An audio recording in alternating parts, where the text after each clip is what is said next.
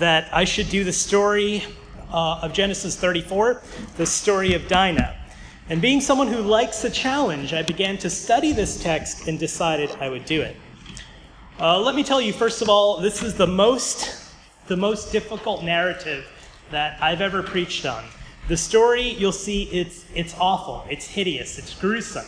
There's no winners in the story, there's no heroes in the story, there's nobody you'd want to emulate. This is the kind of story that if you read, um, if you read Bible stories uh, to your kids at bedtime, most of us would be inclined to skip over this story. Central to the story are the themes of sexual assault, broken family dynamics, um, rejection, negligent parenting, violence, betrayal, deception, murder, and injustice. Would you turn with me to Genesis chapter 34 and let's go to our text. I want to read this text for you, um, and then we'll, we'll pray, and uh, then we'll get into the text. Genesis chapter 34, I'll read the whole thing. It's, um, it's not a terribly long thing, but I want you to pay attention to this story. All right, it says that it says in Genesis chapter 34, if you're using a Pew Bible, uh, it's on page 28. And the Word of God says to us that, that now Dinah, the daughter of Leah, whom she had borne to Jacob, went out to see the women of the land. And when Shechem, the son of Hamor the Hivite, the prince of the land, saw her, he seized her, and he lay with her, and he humiliated her. And his soul was drawn to Dinah, the daughter of Jacob. He loved the young woman and spoke, and, and he spoke tenderly to her. So Shechem spoke to his father Hamor, saying, Get me this girl for my wife. Now Jacob heard that he had defiled he had defiled his daughter Dinah, but his sons were with his livestock in the field. So Jacob held his peace until they came. And Hamor, the father of Shechem, went out to Jacob to speak with him. The sons of Jacob had come in from the field as soon as they heard of it, and the men were indignant and very angry because he had done an outrageous thing in Israel by lying with Jacob's daughter, for such a thing must not be done. But Hamor spoke with them, saying, The soul of my son Shechem longs for your daughter. Please give her to him to be his wife. Make marriages with us. Give your daughters to us, and take our daughters for yourselves. You shall dwell with us, and the land shall be open to you. Dwell and trade in it, and get property in it. Shechem also said to her father and to her um, and to her brothers, "Let me find favor in your eyes. Whatever you say to me, I will give. Ask me for a great bride price and gift as you will, and I will give whatever you say to me. Only Give me the young woman to be my wife. The sons of Jacob answered Shechem, his father, Hamor, deceitfully, because he had defiled their sister Dinah. And they said to him, We cannot do this thing, to give our sister to one who is uncircumcised, for that would be a disgrace to us. Only on this condition we will agree with you, that you will become as we are by every male among you being circumcised. And then we will give our daughters to you, and we will take our daughters we will take your daughters to ourselves, and we will dwell with you and become one people. But if you will not listen to us and be circumcised, then we will take our daughter and we will be gone. Their words pleased Hamor and Hamor's son Shechem, and the young man did not delay to do the thing, because he delighted in Jacob's daughter. Now, he was the most honored of all his father's house. So Hamor and his son Shechem came to the gate of the city and spoke to the men of the city, saying, These men are at peace with us let them dwell in the land and trade in it, for behold, the land is large enough for them. Let us take their daughters as wives, and let us give them our daughters. Only on this condition will the men agree to dwell with us and become one people when every male among us is circumcised as they are circumcised. Will not their livestock, their property, all their beasts be ours? Only let us agree with them, and they will dwell with us. And all who went out of the gate of his city listened to Hamor and his son Shechem, and every male was circumcised, all who went out of the gate of the city. On the third day, when they were sore, two of the sons of Jacob, Simeon and Levi, Simeon and Levi, Dinah's brothers, took their swords and came against the city while it felt secure and killed all the males. They killed Hamor and his son Shechem with the sword and took Dinah out of Shechem's house and went away the sons of Jacob came upon the slain and plundered the city because they had defiled their sister. They took their flocks and their herds and their donkeys and whatever was in the city and in the field, all their wealth, all their little ones, all their wives. all that was in their houses they captured and plundered. Then Jacob said to Simeon and Levi, You have brought trouble on me by making me stink to the inhabitants of the land. The Canaanites and the Perizzites, um, my numbers are few, and if they gather themselves against me and attack me, I shall be destroyed, both I and my household. But they said, Should he treat our sister like a prostitute? How many are uncomfortable hearing that story in the good book? That should make us uncomfortable. Let's, let's pray, and then we'll get into this text. Our gracious God, um, thank you for your word. Thank you that there are times when it makes us uncomfortable. Um, I ask that in this text you would reveal to us what you are like, what your grace is like, point us to Jesus Christ from this text. I pray that um, that you would um, despite the, my nervousness and the weight of this topic, that you would help me to preach this with great accuracy, but also with great um, compassion and empathy. And I ask all this in Christ's name. Amen. I want to give you a few reminders before we get into this teaching. First of all, this story is true. It really did happen. It's not just a creative analogy with the mysterious meaning, but it really happened. And that's worth noting because so many sources that I read about the story, whether Jewish or Christian, were quick to find applicable analogies of the story without dealing with the harsh and brutal realities that are contained in it. This really did happen. This story is true. Secondly, the story is part of the inspired Word of God. It is as much the Word of God as the book of Romans, as the Sermon on the Mount, or the story of the birth of Jesus in the town of Bethlehem. And therefore, it is part of the record that God has given to us that we might know him. Even uncomfortable parts of the Bible are worth studying. All scripture is breathed out by God and is profitable for doctrine, for reproof, for correction, and for instruction in righteousness. By way of context, I want to remind you where the story is in biblical history. You may remember that Jacob leaves his parents, Isaac and Rebekah. He goes to live with his uncle. His uncle's name is Laban. Uh, he wants to marry his daughter Rachel, but his his uncle tricks him. He gives him Leah, and then he gives him uh, Rachel as well. So he has two wives, two concubines. And at this point in the story, he has 11 sons and one, one daughter.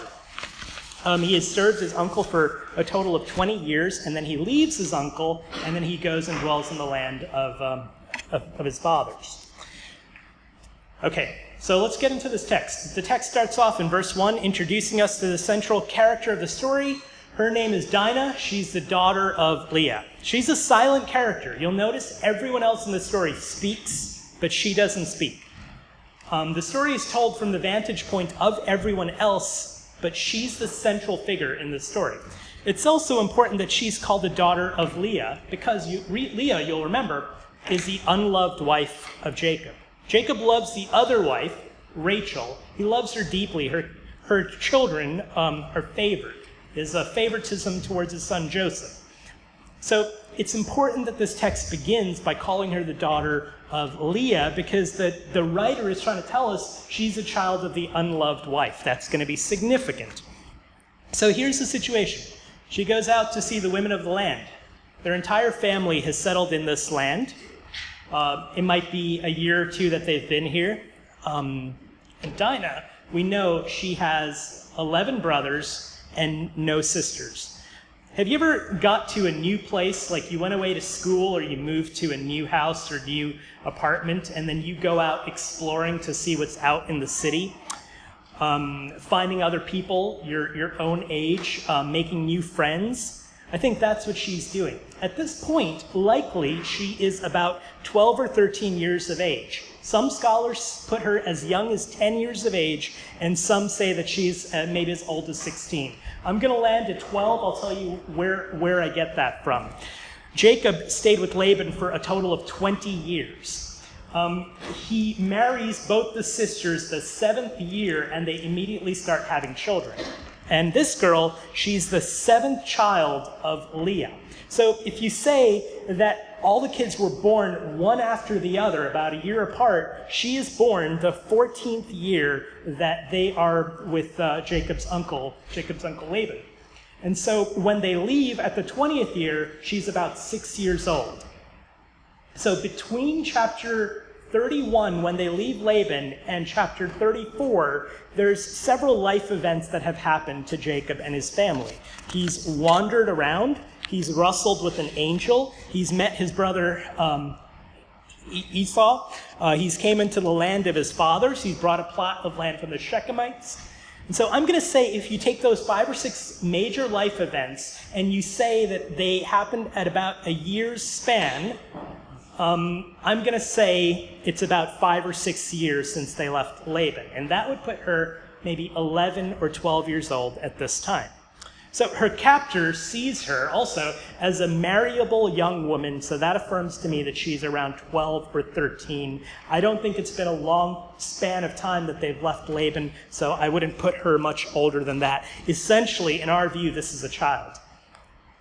Shechem, the son of Hamor the Hivite, uh, he sees her, and, there, and there's, there's four things that happen. He sees her, he seizes her, he sleeps with her, and he shames her. A big question that a lot of scholars has, have is Is there a sexual assault that, that takes place? Some commentators, both Jewish and Christian, have tried to soften the details here. I think because they are uncomfortable that the biblical narrative would include such um, a graphic account. Instead, they um, regard it as a regretful promiscuity, a youthful indiscretion. Some have said that um, she was very curious and outgoing and worldly, that she's tired of her overprotective, of her overprotective brothers and her father. She wants to be an um, in independent woman. Biblically, that doesn't make a lot of sense. The text doesn't allow us to interpret like that. We cannot reserve the right to change the details of Scripture because Scripture, as it's written, makes us uncomfortable. The text doesn't say um, that this young woman has done anything wrong or has any immoral um, intentions. It says that she goes out to meet the women of the land. She's not looking to party. She's not looking to find a boyfriend. Her intentions are innocent and social and congenial, as the text reveals. And the text tells us that she was victimized by Shechem because um, of the two words it says in verse, verse number two. It says that he seized her and that he humiliated her. Does that make her sound like, like a willing participant? And so, um, verse number two, uh, at the end, the English Standard says he humiliated her. The King James says that he, he has defiled her. New American Standard says that he lay with her. He lay with her by force. This is essentially the nature of sexual assault. It is to use sex to forcibly oppress another person. It is to render another person weak and powerless. It is a violation of another person at the core of their being. It is to overpower their will and their choices, to bring chaos upon their emotions, and to destroy their physical boundaries and violate the integrity of their body. This is how Shechem shames and humiliates her, by violating her at the core of her personhood.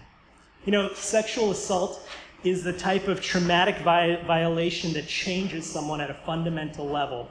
People who have gone through it have recounted that even many decades later, they still find themselves subjugated to the effects of it. About a year ago, there was a story in the news of um, a sexual assault that outraged the entire nation because the man accused, um, he only ever took responsibility for drinking too much, never for the rape that he committed, um, it's the story of a man named Brock Turner, if you remembered it. It happened in Palo Alto, California. He was convicted of three counts of sexual assault.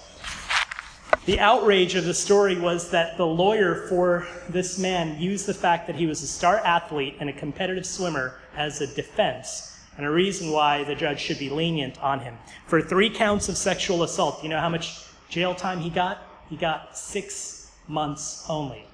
Not in prison, but in the county jail. And you know how much of that he served? He served three months. I want to read from the statement that was made to the, the judge um, in court, in court by his victim. Here's a lengthy statement. If you want to look it up, it's called the it's called the Brock Turner Victim Impact Statement. There's you'll find it on Google. Um, it's, it's a tough thing to read. It's not for the faint of heart. I'm going to read a couple paragraphs for you. She says, Nobody wins.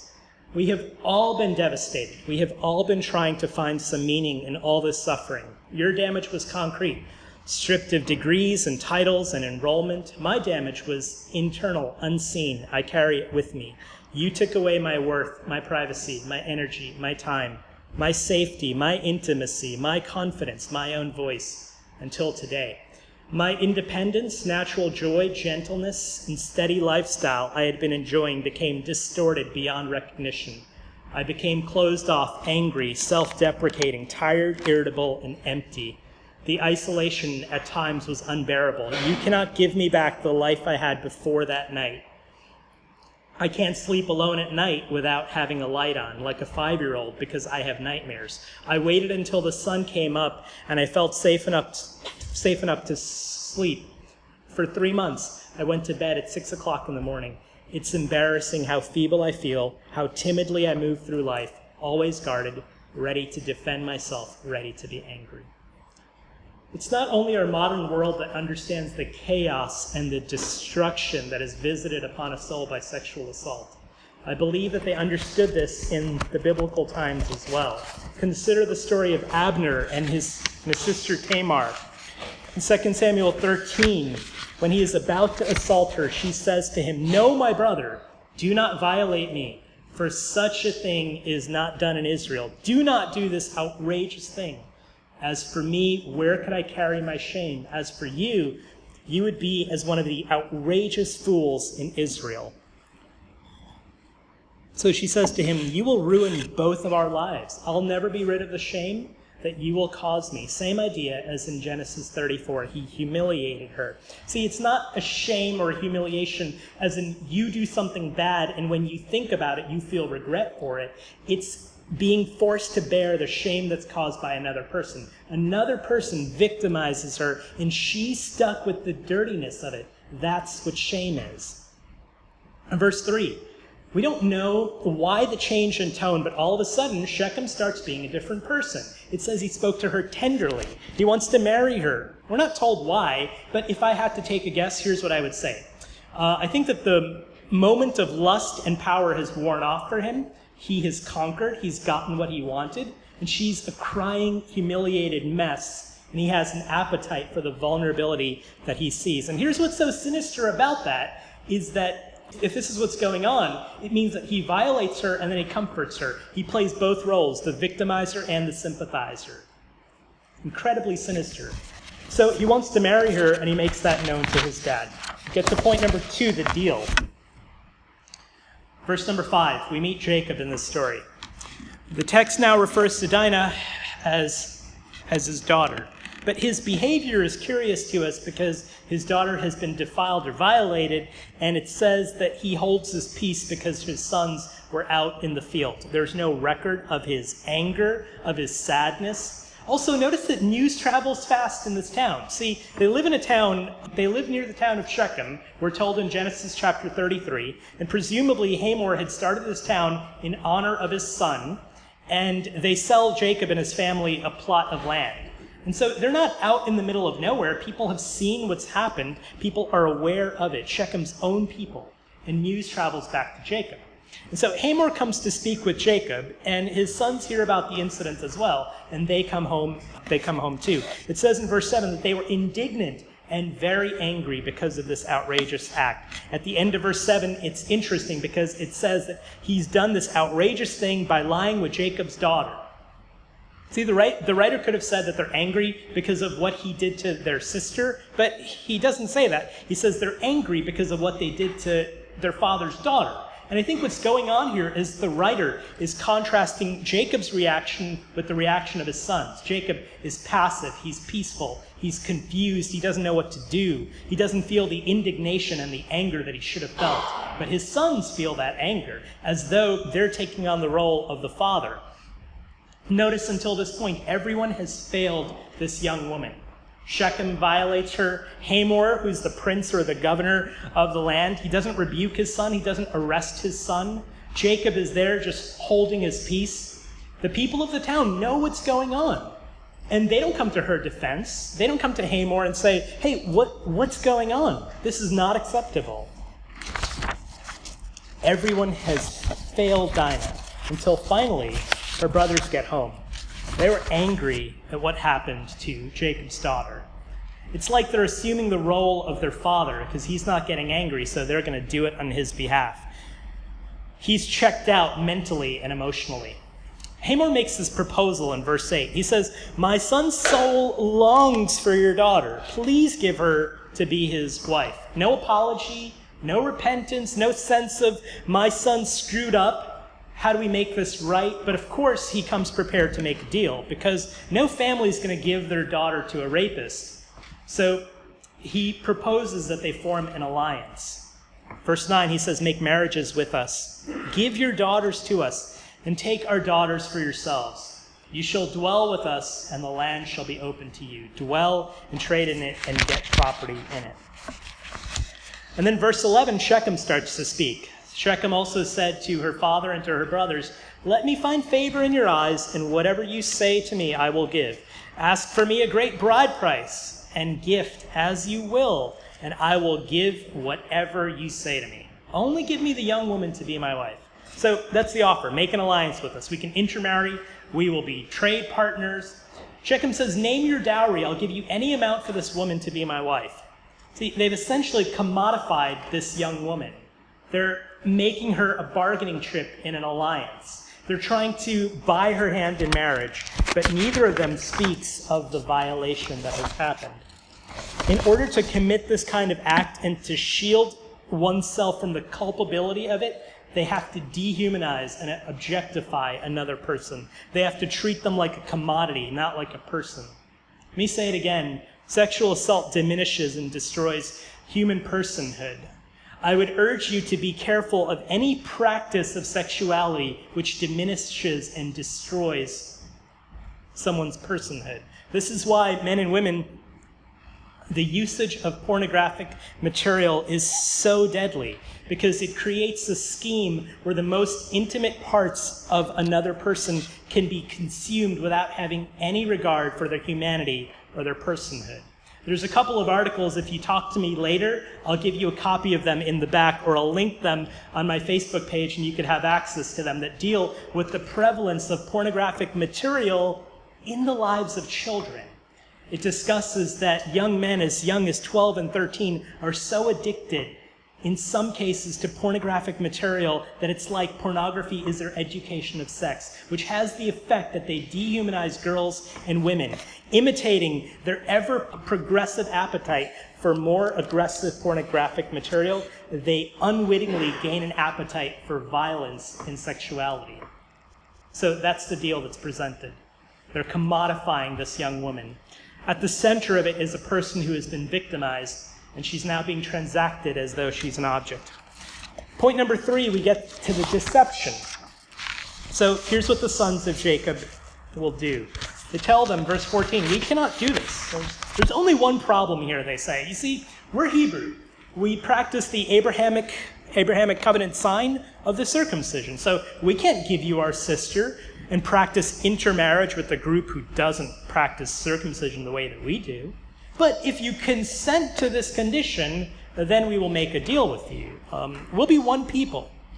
And they say, but if you don't agree, we'll just take our daughter and be on our way. So they're referring to Dinah as their daughter again because they're standing in the role of their father. And so that is found agreeable, surprisingly, by Hamor and Shechem. Verse 19 says, Shechem did not delay to do the thing because he delighted in Jacob's daughter. So he's done what they asked, and now he has to convince his people to do the same. The verse tells us this one detail that he was the most honored of his father's house. He's the favorite son of his father. In fact, the city is named after him. And he's going to act as a spokesperson to convince the people of the city to follow his example and become circumcised. So, father and son, they stand at the city gate, which is where you would transact your civic business. And they say in verse 21 These men are at peace with us. Let them dwell in the land and trade in it. For behold, the land is large enough for them. Let us take their daughters as wives and let, them, and let us give them our daughters. So that sounds agreeable, right? Anyone who hears that is going to agree to it. And then it gives them the catch. Well, there's one little catch here.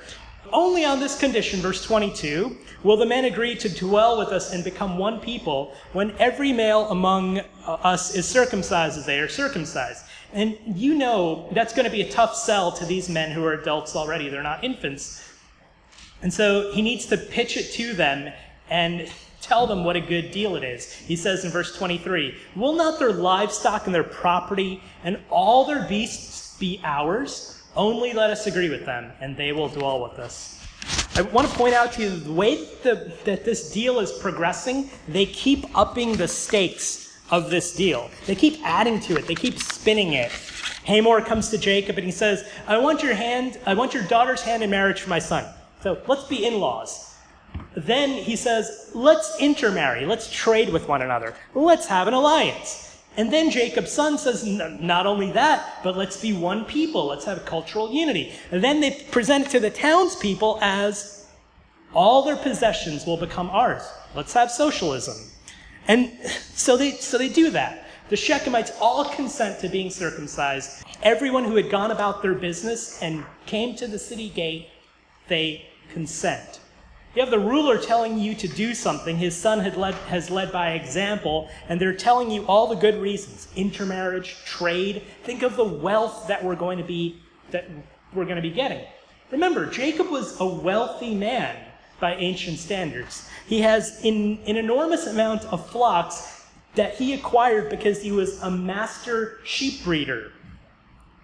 So he's come into the land with great possession and great substance. He's a skilled shepherd and expert in sheep breeding, tons of possessions. All of this would have been notable as his family dwells among them. It's like when, um, when they tell the people, come on, let's do this, that they're really rich. It's a rich family we're going to form an alliance with. It's like the dollar signs flash before their eyes, and they're like, cha-ching, Right? That's what they want. They want part of the wealth. They want, they want their substance. They want their animals. They want what they can get. And so they, they consent to this. So that's the deception. final point the destruction.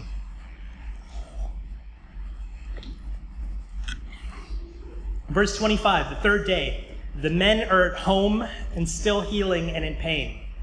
And whereas this was a relatively, relatively busy town where people were out and about, we know that people were out and about because people spread the news of, of the young woman's capture. Uh, people were coming and going at the city gate, as we've seen. Um, but at this time, it's not a bustling town. They're at home, they're recovering, they're resting, they're sore. So, finding an opportune time, Simeon and Levi, they come against the city and they kill all the men. A couple thoughts for you. Simeon and Levi are pretty young themselves. Don't forget that these are young men. Um, if you followed my math earlier about the age of their sister, if she's about 12, then they're about four or five years older than her. I would suggest that these young men are 16 and 17 years old only. Secondly, it's probably not a big city like New York or Woodside. It's a tribal town. It's only one tribal family among the larger group of people. Um, at this point, Jacob's family itself consisted of maybe 20 people, plus maybe hired employees and some servants. Jacob's household, his estate, is maybe 30 or 40 people. And even if you imagine the tribe of Shechem is about, let's, let's say it's about 10 times as big, it's still only three or 400 people. So to go house to house, killing all the men and not getting caught, it's not a small task, but it's not an impossible one either. And they kill everyone, verse 26. They kill Hamor and Shechem with the sword.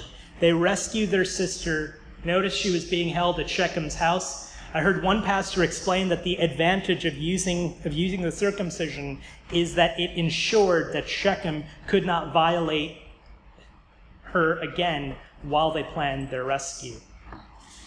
All along this text, up until this point, I've been cheering for Simeon and for Levi. I'm on their side. I didn't get upset when they were angry. I didn't get upset when they made a false deal. But in the end, here is where it really starts to go off the rails. They enter the town and they kill all the men. Not only that, but the rest of the sons of Jacob, they come and they plunder the city. They took all their possessions, their wealth, their livestock, their beasts of burden. They took everything. We're told later that they hamstrung the oxen as well, meaning they went and they struck the oxen at the back of their legs uh, with the sword, you know, leaving them for dead. The destruction that they visited upon this town, it's incomprehensible. And this is where I believe that justice has gone overboard. Shechem has committed this outrageous act, and his father helps him to cover up the seriousness of his sin. Okay, if Simeon and Levi would come and, and they put them to the sword, I would take no issue with it. We would say, that's justice, their blood be upon their own head. But what gets me is the slaughter of all the men. Right? Does that make you uncomfortable? Or am I the only one? It should make us uncomfortable. There had to be some men, yes, that were negligent and complicit in Shechem's actions, but certainly not all of them. See, their sister was violated and justice must be done. But think of Think of when they kill all the men, how many women are made into widows? How many children are made into orphans? Think about um, how many women and children now, having lost their husband or their father, they have to enter into, into a life of destitution because their property was also plundered.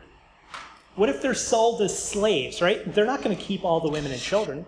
They're going to be sold as slaves, as the spoils of war, to other Canaanite, to other Canaanite tribes. And, and that's not good. Because think about the child abuse and the child rape and the abuse of women that will result as, as a result of their city and their town and their families being, being destroyed. See, this is not good. There's no heroes in this story, only victims. There's no virtue in this story, only shame. I want you to notice that everything um, Shechem hoped to get by this alliance, the exact opposite happens. They thought they would get trade and wealth and animals and intermarriage and prosperity and unity, but instead they get death and destruction. Their wives are taken away, their children are taken away, all their animals and wealth is plundered. They are wiped out. And look at Jacob's reaction. See, this is the first time Jacob speaks in this text. We don't hear from Jacob earlier. Now he speaks. Verse 30 Then Jacob said to Simeon and Levi, You have brought trouble on me by making me to stink to the inhabitants of the land, the Canaanites and the Perizzites. My numbers are few, and if they gather themselves against me and attack me, I shall be destroyed, both I and my household. Jacob says, Your actions will make me reproachable to the other tribes in this promised land. They will view me as a threat. They will want to kill me. See, what he says is, I will be destroyed, both I and my household. And this should be so odd because the first time, this is the first time he speaks in this text, and it's to rebuke his sons. And his concern, he says, is for his household, but where was his concern for his own daughter? Isn't she part of the household too? See, there's no heroes in this story.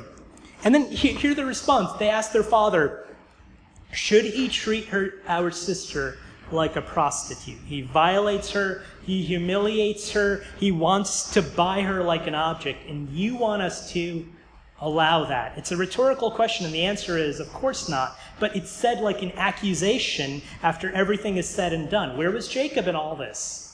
Where was his wisdom, his guidance, his fatherly leadership, his prayers, his voice, his anger? It's not there. And it's as though the brothers are lobbing this accusation against their father that you have let our sister be treated like a prostitute. And it ends there. Nobody wins, there's no hero.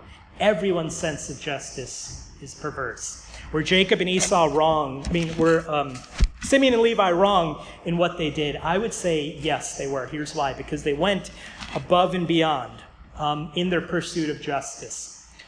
Genesis 49, Jacob is pronouncing the blessings upon all his children. And I want you to hear at the end of his life what he says about this incident to Simeon and Levi. In Genesis 49, verse number 5. He says, Simeon and Levi are brothers. Weapons of violence are their swords. Let my soul not come into their counsel. O my glory, be not joined to their company. For in their anger they killed men, and in their willfulness they hamstrung oxen. Cursed be their anger, for it is fierce, and their wrath, for it is cruel. I will divide them in Jacob and scatter them in Israel. And so he rejects them from the blessing that they would have received. It's interesting to note that the first three sons of Jacob, they're all rejected from their blessing. Reuben, it says he went to his father's concubine. He was, he was cursed. Simeon and Levi are cursed. So sons one, two, and three are cursed, and the blessing, the birthright, the blessing of the firstborn, it goes to Judah. Judah was not the firstborn. Uh, Judah was, was fourth in line, and he was the son of the unloved wife. Judah is from where is the tribe from which our Savior, Jesus Christ, will, will come. See, the, the three sons of Jacob are rejected, and the blessing goes to Judah. That's its place in history. It's a curious, it's a curious detail um, that we understand because we know that our Savior, Jesus Christ, comes from the tribe of, of Judah. And with that, I want to spend the rest of our time encouraging you with the gospel of Jesus Christ. Look at all these characters and everything awful about them, right? You have Shechem, this entitled, manipulating, sinister man. He victimizes and objectifies this young woman. He treats her like a prostitute, like she can be violated and then paid off. And he presents himself as so noble. He says, I'm, I'm so in love with her, I just want to marry her. I'll, I'll give you anything. You have Hamor the father. This man is so clueless about the entitled and sinister young man that he's raising. His son commits grave sin and he goes to bat for his son like everything is right and normal. It's a part of the culture. You have Jacob, another terrible father. Half his family is unfavored by him. The way Hamor, you see, jumps to advocate for his son, Jacob doesn't do that for his daughter. He holds his peace. He is passive. He is distant. He doesn't know what to do. He's more concerned about the world around him and what they're going to think of him than about his own daughter. Then you have Simeon and Levi. Their good desire for justice gets so clouded with anger and violence that they become the very same thing that they are fighting against. They commit murder and destruction and disregard the humanity and personhood of their victims, some of them who are surely innocent. They just want justice at any cost, including committing gross injustices. My friends, this is a small slice of the ugliness of humanity. This is a small look into you and I this morning, actually. And, but the good news is that Jesus Christ came to save sinners. Christ came to save those who, whose deeds and character are horrifically ugly. He came to save those who are like Shechem and Hamor and Jacob and Levi and Simeon and you and I. Now, I don't care if you're as negligent as Jacob, or as violent as Jacob's sons, or as wicked as Shechem this morning, or if there's darkness in your life and in your past that you have been able to hide from everyone. Nobody knows the depth of your heart except God Himself. I want to tell you that the gospel is for you. The good news is that Jesus Christ came to save sinners. And He is able to save sinners because He lived perfectly without sin and then he died in our place. At the cross, God hated and despised and rejected Christ as he bore our sins. He died, he was buried, and he rose again. He has done all the work required to save sinners who come to him. You know, there's no amount of sin that can prevent Christ from saving someone if they will truly repent and believe in him. The hymn writer Fanny Crosby wrote, The vilest offender who truly believes that moment from Jesus of pardon receives. Think about that. The vilest offender. What is the vilest offense that you could think of? Is it rape? Is it abortion? Is it murder? Is it pornography? Is it homosexuality? Is it child abuse? Is it killing Christians for their faith? Christ can save the vilest offender. Paul says in 1 Timothy 1:15, this saying is trustworthy and deserving of full acceptance that Christ Jesus came into the world to save sinners, of whom I am the foremost, I am the chief.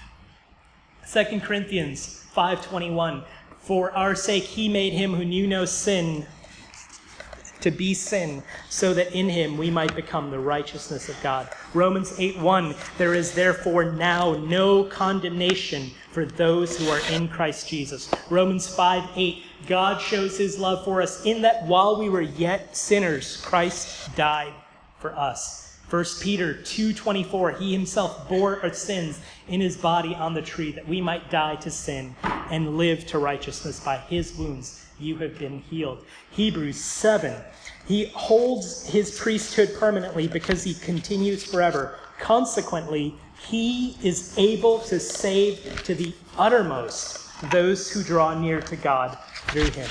Titus 3:5 He saved us not because of works of righteousness which we have done, but according to his own mercy by the washing of regeneration and renewal of the Holy Spirit.